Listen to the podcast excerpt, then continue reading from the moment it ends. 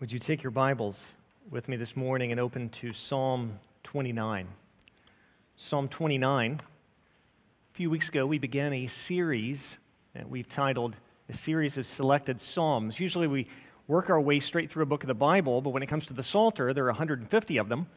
And so, what we typically do is kind of between other series, choose some selected Psalms, um, not completely at random, but nonetheless, uh, just some that we select, and then preach a few of those, and then we'll continue to do that until we work our way through the Psalter. We've done that uh, once in whatever the 22 years uh, I've been here, and we're uh, on our way through the second time as well. This morning, though, we're looking at Psalm 29, which in the Red Bible is on page 461. And if you are able, once more, I want to invite you to stand so that we might once more honor the reading of God's holy, inspired, and inerrant word. Psalm 29, a psalm of David. Ascribe to the Lord, O heavenly beings, ascribe to the Lord glory and strength. Ascribe to the Lord the glory due his name. Worship the Lord in the splendor of holiness. The voice of the Lord is over the waters. The God of glory thunders. The Lord over many waters. The voice of the Lord is powerful. The voice of the Lord is full of majesty. The voice of the Lord breaks the cedars. The Lord breaks the cedars of Lebanon. He makes Lebanon to skip like a calf, and Sirion like a young wild ox. The voice of the Lord flashes forth flames of fire. The voice of the Lord shakes the wilderness. The Lord shakes the wilderness of Kadesh. The voice of the Lord makes the deer give birth and strips the forests bare. And in his temple, all cry glory. The Lord sits enthroned over the flood. The Lord sits enthroned as king forever. May the Lord give strength to his people. May the Lord bless his people with peace. Would you remain standing as we pray?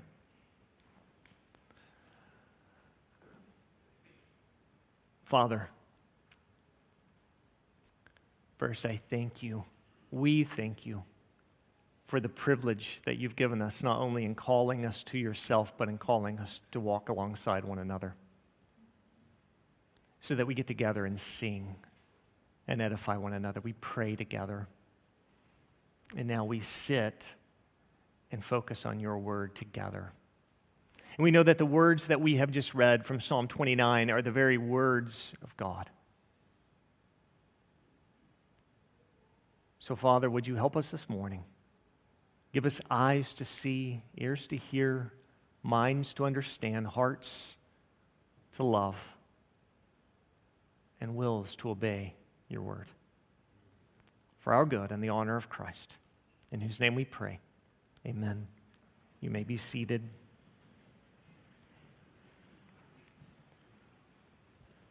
One of my favorite lines from a hymn comes from Charles Wesley's hymn, And Can It Be? Wesley wrote that hymn during the time of the Enlightenment. So, just as any culture, our culture in our day, we could describe certain thoughts that are going on in our culture. Well, the time of the Enlightenment, the, the prevailing thought of the day was that no longer did we need God to explain anything. God and his revelation was useless.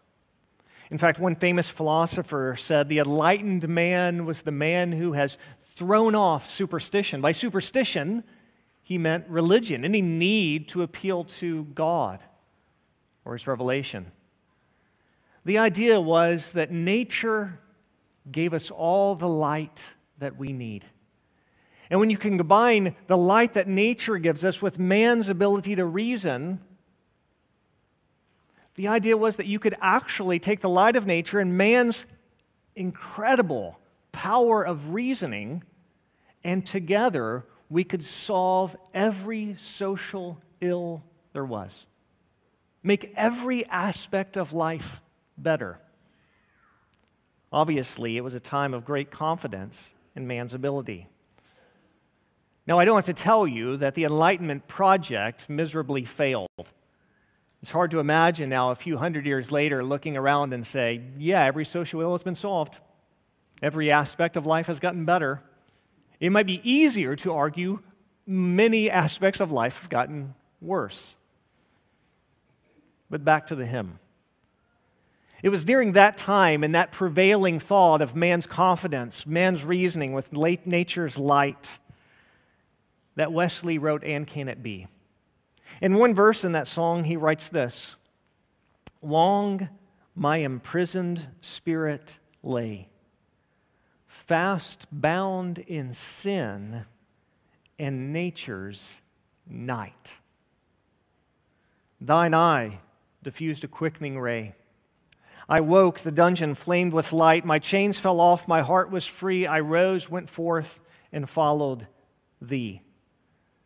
It's obviously just a good verse and a song that has good biblical teaching, but it's more than that. In another sense, it was a shot at the thinking of the day, it was a shot at the Enlightenment. Wesley was saying right in the middle of that song, You tell me that it's man's great ability to reason combined with, with nature's light that can accomplish every good we need and no need to appeal to God. Well, I will tell you my soul was fast bound in sin and nature's night. I was dead. I needed God to do something, and it was His light, His eye that diffused a, a life giving ray in my heart. I needed God to make me alive where I was dead. I needed God to remove the chains that I had because of my sin. My heart would only be free because of Him. It was not only Wesley speaking against the culture and speaking against the false teaching of his day, but calling those who were therefore in rebellion against God to see that their need was met not in themselves or in nature, but in God alone. He was pushing back against the God dishonoring teaching of his day. I think something like that is going on in Psalm 29. In one sense, Psalm 29 simply fits the pattern that we would expect in a psalm of praise. In verses 1 and 2, you see that there's a call to worship. Ascribe to the Lord, O heavenly beings, ascribe to the Lord glory and strength. In verses 3 through 10, you then see reasons why God is to be praised driven by the reality that it is simply by His word, by His voice, that He commands all of these things that we read in the psalm. And then it ends with a word of blessing in verse 11. May the Lord give strength to His people. May the Lord bless His people with peace. It is a psalm of praise, and it does follow the typical pattern that we would see in a psalm of praise. But I think it does much more than that. You see, sometimes it's easy for us to forget that the biblical writers, much like us, lived and existed in the real world. When, when David wrote this psalm, there were peoples around him, nations surrounding Israel, who would have been teaching God dishonoring falsehoods. And one of the things they did is they created their own gods. And it was their own gods that they credited with the events of nature, things going on. We may remember the Canaanites, for example, worshiped the god Baal.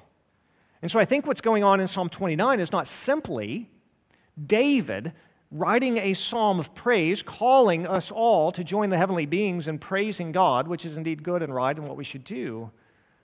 But I think it's also a shot against the false teaching of his day, calling those in moral rebellion against God to recognize the God who created and rules over all things. So this morning, I want us to see both the elements of this psalm and the way that David speaks to the false teaching of his day. And my, my hope is that as we see these things, we will find ourselves in a better position to recognize that we should trust the Lord, that we should rest in the Lord, that we should be a people of peace, a people of prayer, a people who know that our God can be trusted and obeyed. So, what I want to do is simply walk through the psalm in four sections, and along the way, we'll draw some application. In the first section of the psalm, then, we see a call to worship our great God. A call to worship our great God. In verses 1 and 2, David writes, Ascribe to the Lord, O heavenly beings, ascribe to the Lord glory and strength. Ascribe to the Lord the glory due his name. Worship the Lord in the splendor of holiness. Now, when you read the Psalms, when you read Hebrew poetry, one of the things that you can find is that sometimes the psalmist will write a line and then he'll write a line that parallels that first line.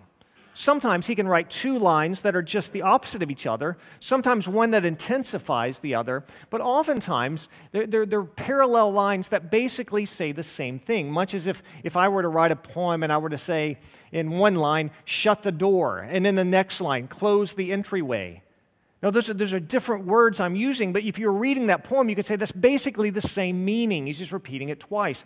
That's what you find in verse 2. When, when David writes, Ascribe to the Lord the glory due his name. And then he writes in the second line of that verse, Worship the Lord in the splendor of holiness. In other words, David is saying by this parallel line the way that we worship God is by ascribing to Him, crediting Him with the glory and the honor and the praise that we know He deserves. We live in a world where everything that has been created should be exalting God, should be recognizing His greatness, crediting Him with every good thing and every aspect of majesty and glory that He owns. And yet, we live in a world that doesn't do that. And so David calls us to recognize the Lord, to ascribe to Him glory, to worship Him. Now, specifically in verse 1, he asks the heavenly beings to ascribe glory to the Lord, glory and strength. Now, that phrase, oh, heavenly beings, is literally the phrase the sons of God or sons of the mighty. So, so the sons of God, when you read through the Bible, sons of God can be at times a reference to human beings. So you'll think, for example, of Exodus chapter 4, verse 22 Remember when God, the Israelites, are in Egyptian slavery, and God is going to bring them out. And what God says specifically in Exodus 4:22 is that he's going to bring out of slavery his son. This is basically the showdown with Pharaoh. Let my son go, Israel, so that he may worship me, or I will kill your firstborn son. But there are other places in the Bible where the phrase son of God or sons of God is used to be a reference to angels. So, for example, in Job 38, verse 7, Job, here God, speaking in Job, is, is reflecting on the moment when he created the world and speaks of the sons of God being there to take it in and rejoice with them. I think a reference here to angels, heavenly beings. So when David writes, ascribe to the Lord sons of God, ascribe to the Lord, is he uh, glory? Is he speaking then of the children of man, human beings, or is he speaking of angels? I think it's the latter. I think he's referencing angels. I think the ESV translation here is basically right. Ascribe to the Lord, O heavenly beings. But why? Why would he be telling angels, the heavenly host, to worship God? I think because either, on the one hand, by saying this, O heavenly beings, you may remember from Isaiah 6, remember these, these cherubim that surrounds the throne of God. And as they cry to the Lord, Holy, holy, holy, the, the, the entire foundations of the heavens are shaken. They are, they're magnificent beings.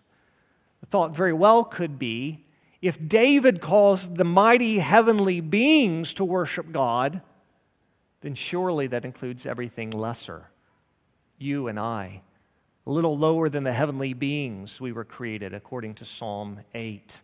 Created, we too should worship the Lord. Or it may be that David recognizes he should praise God. And there's something in him that says, that's not sufficient. I need, to, I need to call all of creation, everything that has been created, even the heavenly beings, to, to ascribe praise and glory and strength and might to God. And this is why he's moved in verse 1 to tell the angels themselves to worship him. Now, I will say, this thought is not altogether foreign to you and me.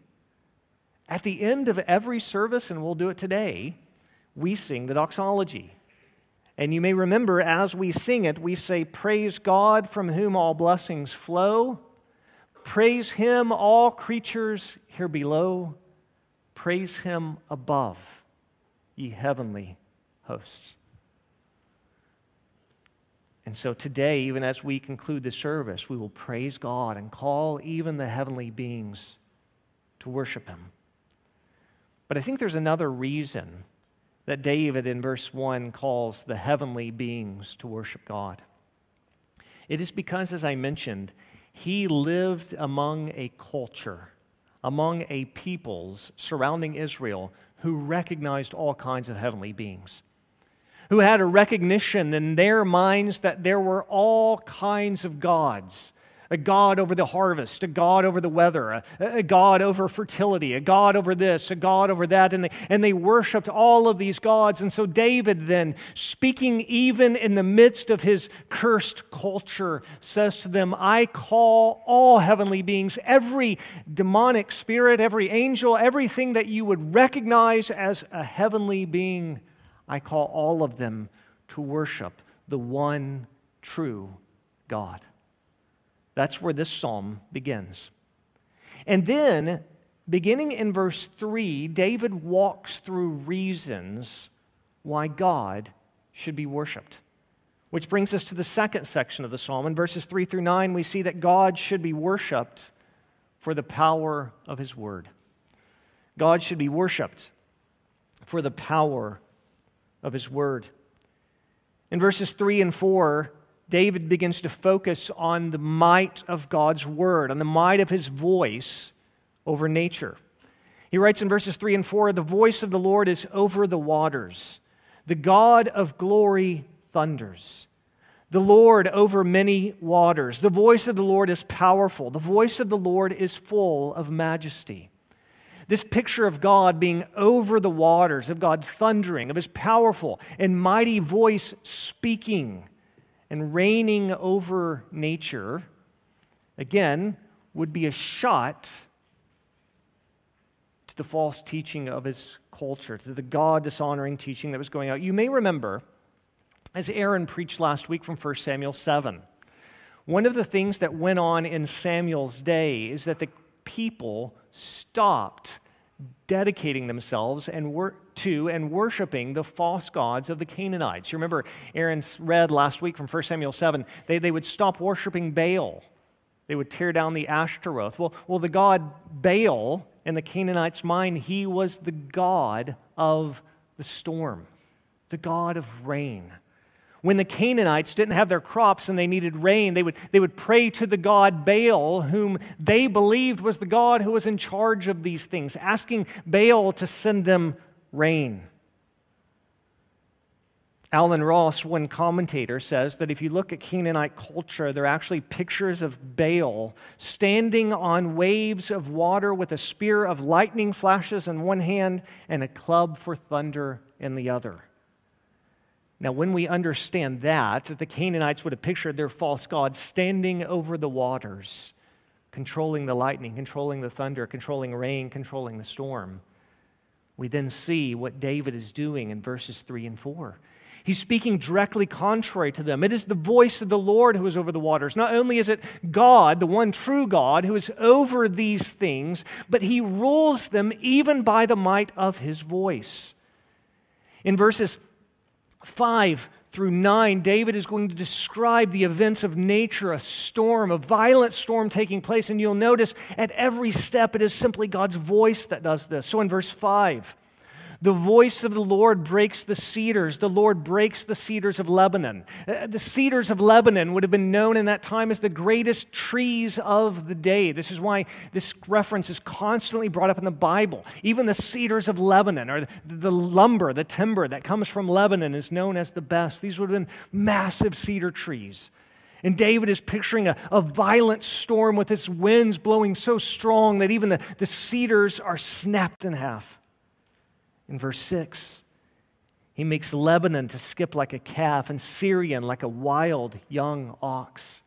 Lebanon and Sirion would have been mountain ranges. It seems the picture here is that of God bringing upon the earth an earthquake so that the, the earth itself begins to move. And waves. And so David here is picturing not only God sending these violent winds that snap in half the cedars, but even making these mountain ranges look like they're skip, skipping like a calf, like a young wild ox who, who a baby uh, would, would jump around and bounce around in his youthful exuberance. So these mountain ranges themselves are being tossed about in this earthquake. In verse 7, the voice of the Lord flashes forth flames of fire a reference here to lightning.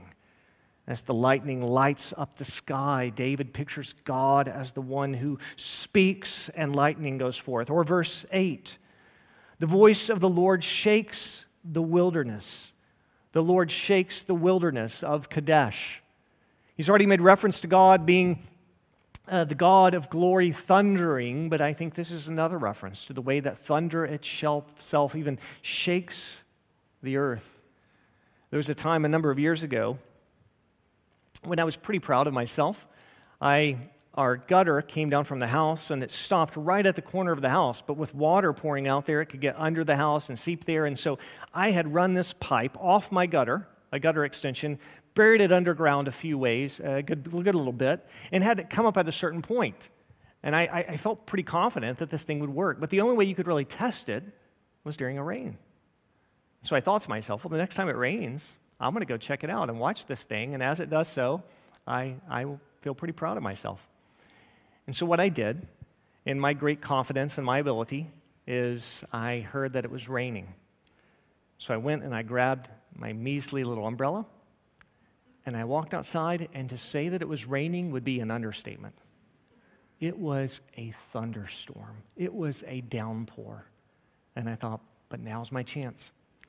So I went out there in my measly little umbrella with the rain coming sideways and just drenching me. And I remember kneeling down. I was, I was knelt down real low, looking down at this pipe where it finally surfaced on the ground just to make sure that the water was flowing there. And right at the very moment when I knelt down, the sky lit up. And almost instantly after that, thunder roared so loud it felt like someone was right behind me, like a bomb had gone off. And almost involuntarily, I just leaped up and ran back into the house. My once proud heart was quite terrified. I, I, thought to myself, if that had lasted any period of time, I think I would have gone into cardiac arrest. You know, it was, it was terrifying. It felt like my clothes were shaking at a sound this is what David pictures in verse 8. The Lord shakes the wilderness. You could see the, the thunder raining out so loud that in its roaring, the, the sound waves themselves, it seems, are making the wilderness shake, tremble. Verse 9 the voice of the Lord makes the deer give birth. This could be that David is saying God is even addressing the small and minute matters, which is, of course, true. But I think this is continuing the same theme of this violent storm. That even the, the roar of the thunder, the shaking of the earth, the earthquake itself is causing the deer to go into premature labor. This is a terrifying ordeal. Because verse 9 follows up and strips the forests bare. No doubt you've seen this on occasion. When we lived in Louisville for two years. There was a uh, hurricane that had come up through Texas. And, and as it got inland, of course, it lost steam. But even up in Louisville, the winds were so strong that I remember getting out of church on a Sunday and driving home. And as we drove home, turning on certain streets down which we knew we had to go when branches were snapping off trees and falling into the road. We ended up losing power for a number of days. This is what David pictures God's storm, his wind being so great that the forests are just being stripped of their branches. And he concludes then in verse 9 and in his temple, all cry glory. That is, David is saying, for those who have eyes to see, for those who understand, this is a glimpse of the might and the power and the majesty of God. They are using it as an occasion to worship. They recognize that God is great and He is worthy to be praised. It may well be that Psalm 29 needs to be the psalm that we take with us into the storm shelter. That the next time there is a violent storm and you feel your heart racing, maybe even gathering your family together, it may need to be that we open our Bibles and we read Psalm 29 and we worship. And it's okay. It's okay that as we read Psalm 29 and think about worshiping God, it's okay that that storm produces a little fear in our hearts. Because our God is not one who is domesticated. He is not one who Lewis acknowledges he is no tame God.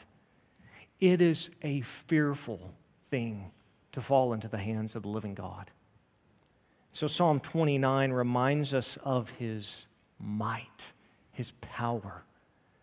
And if indeed the Canaanites would picture Baal as over this, having to work to bring about the storm, David says, not so fast.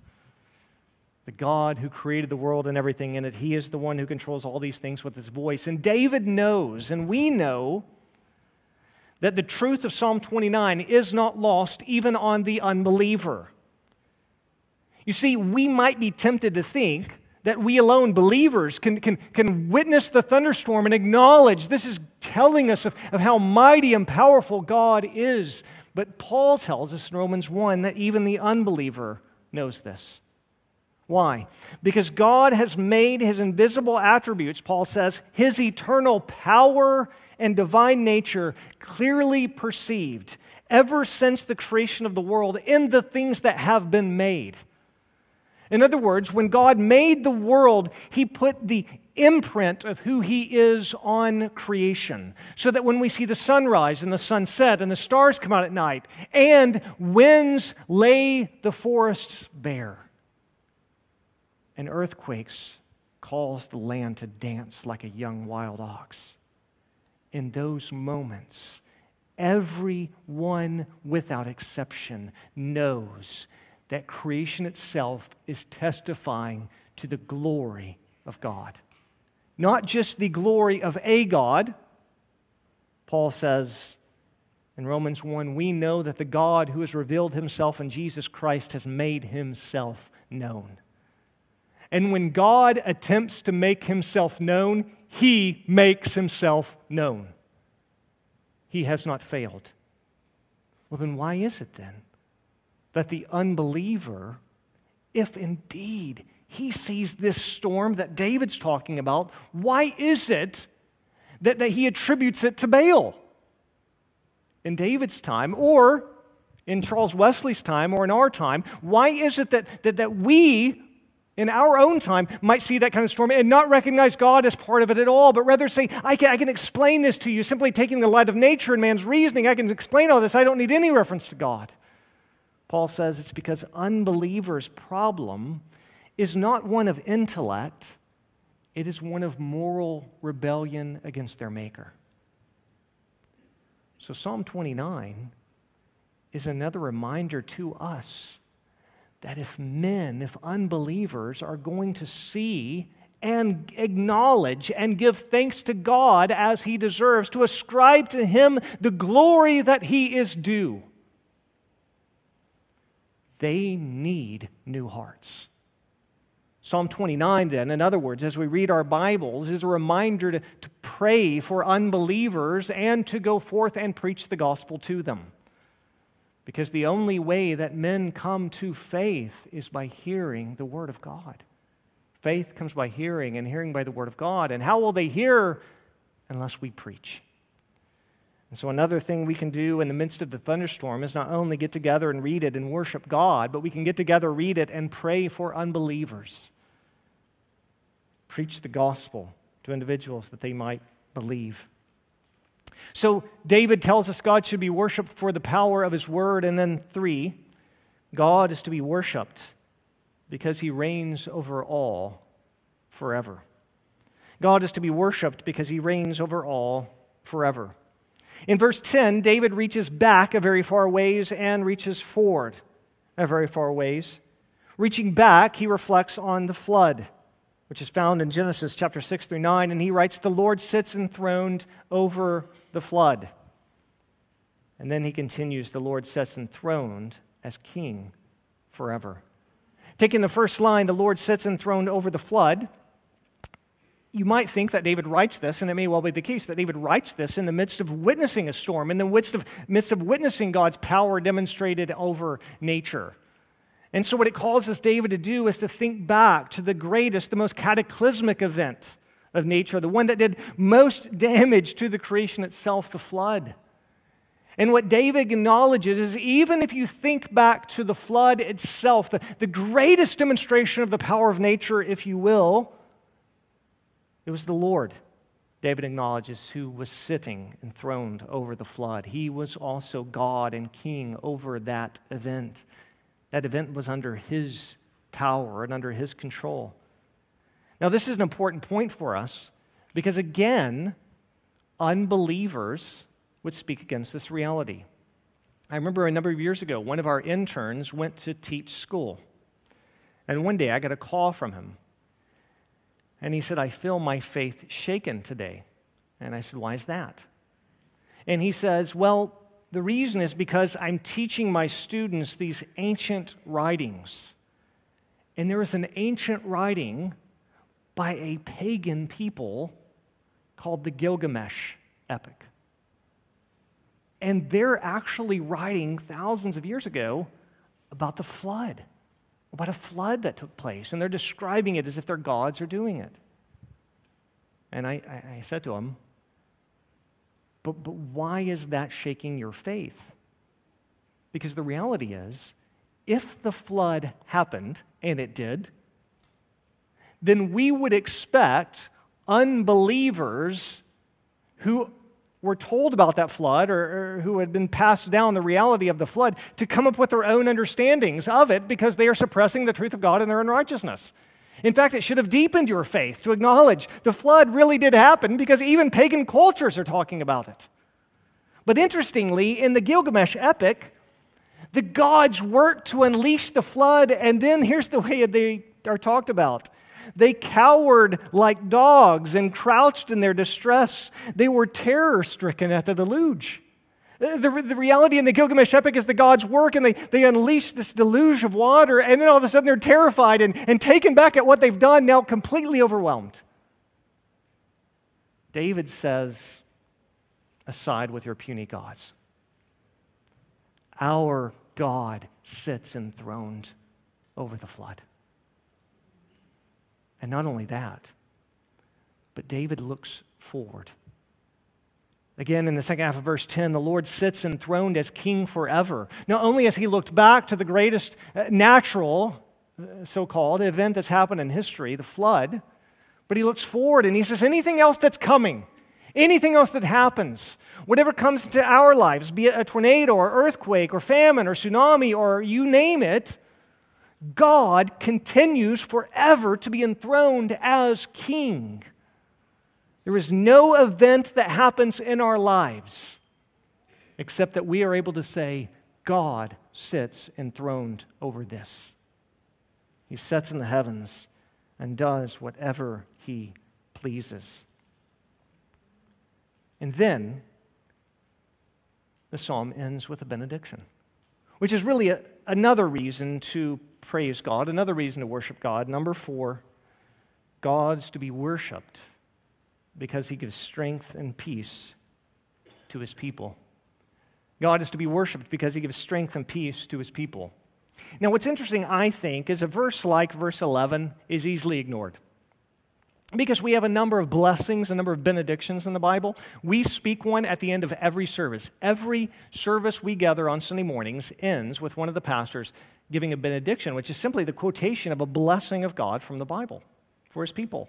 We find it here in verse 11. May the Lord give strength to his people. May the Lord bless his people with peace.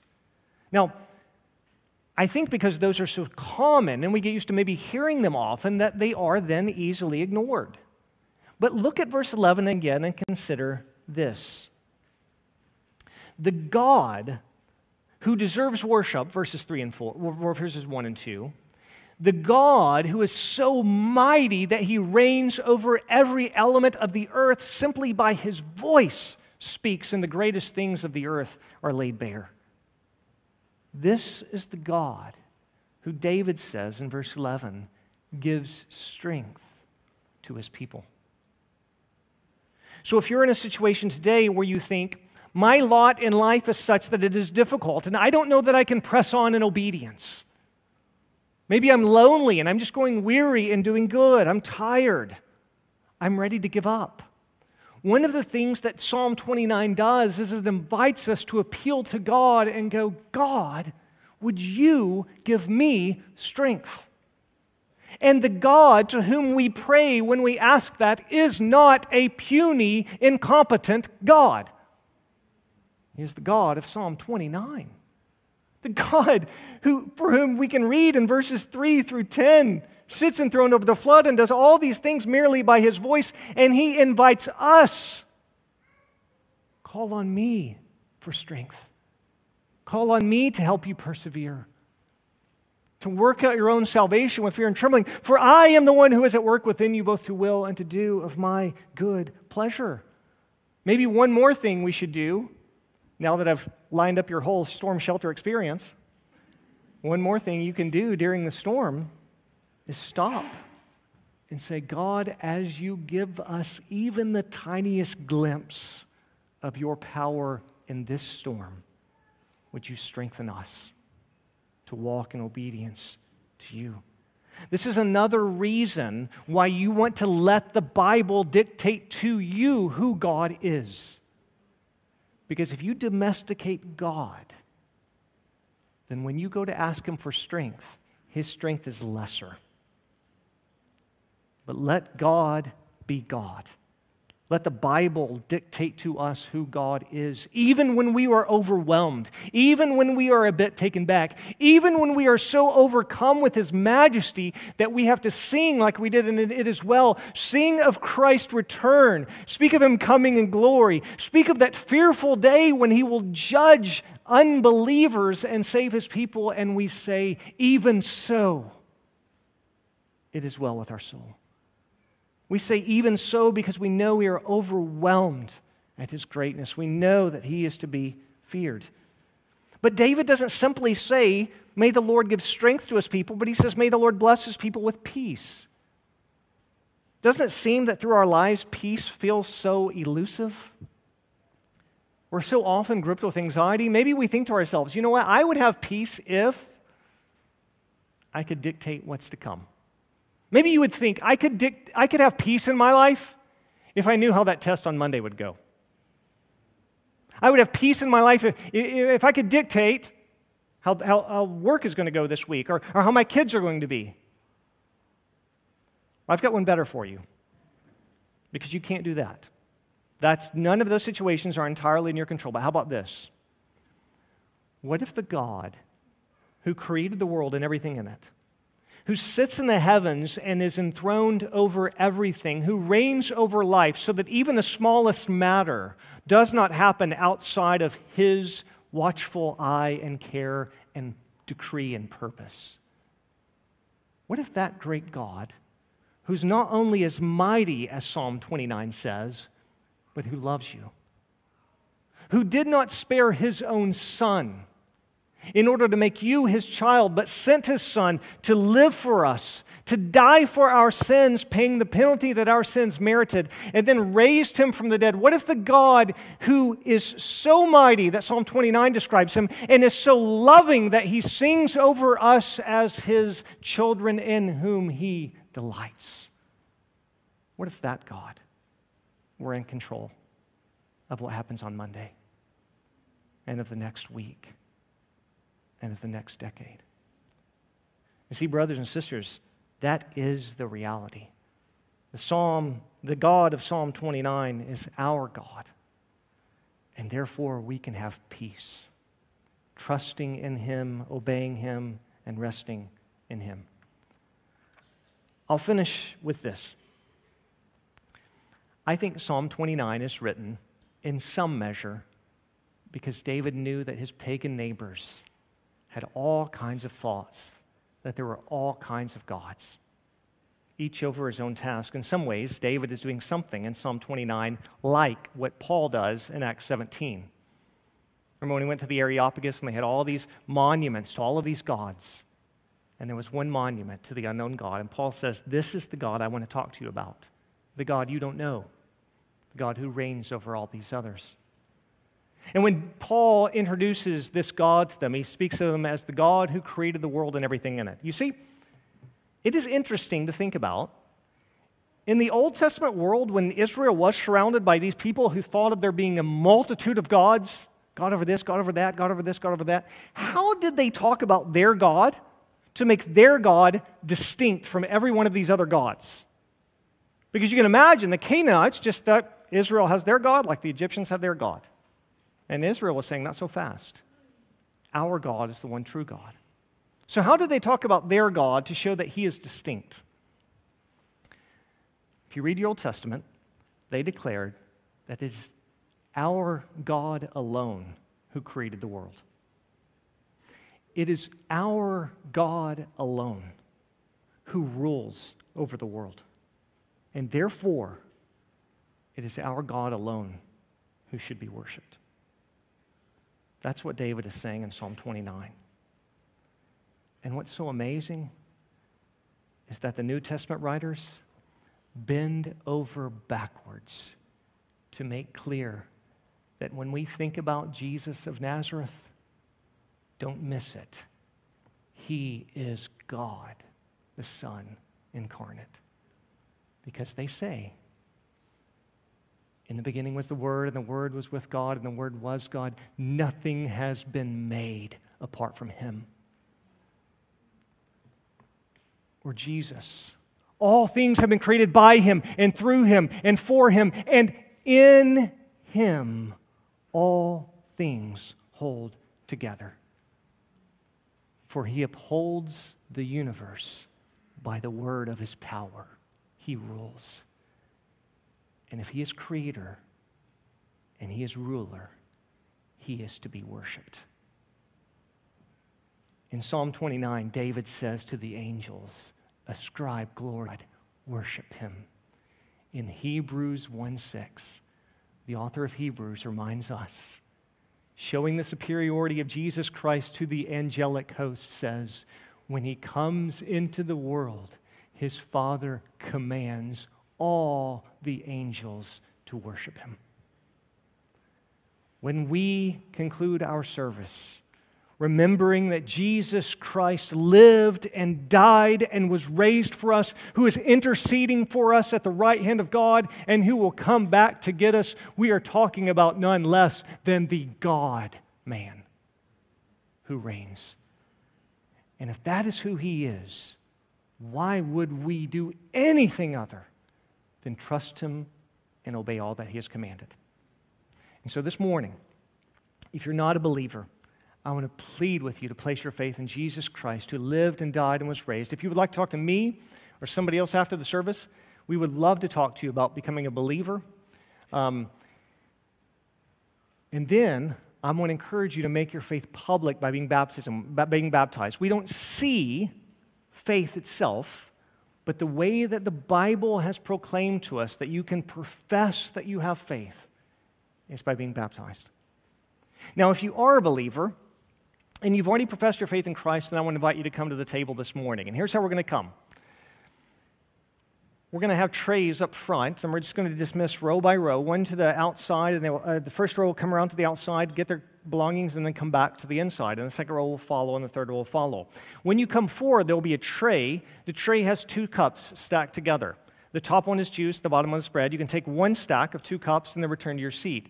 And then when we're all seated, we'll eat together and then we'll drink together. If you're in the balcony, if you would, you could just get in the line to my left. If you're in the overflow, maybe to my right, just look and see which line is less, and then connect you them out. If you're in the overflow area to my left, Nathan Young will be over here holding trays, and you can just go first row, second row, third row, and so on and so forth. And then again, we'll eat together and we'll drink together.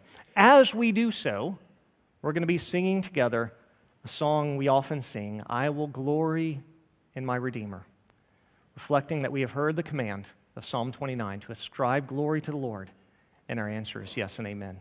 So let me give a moment of silence as the band comes forward and as we get everything in place, and then we'll come to the table this morning.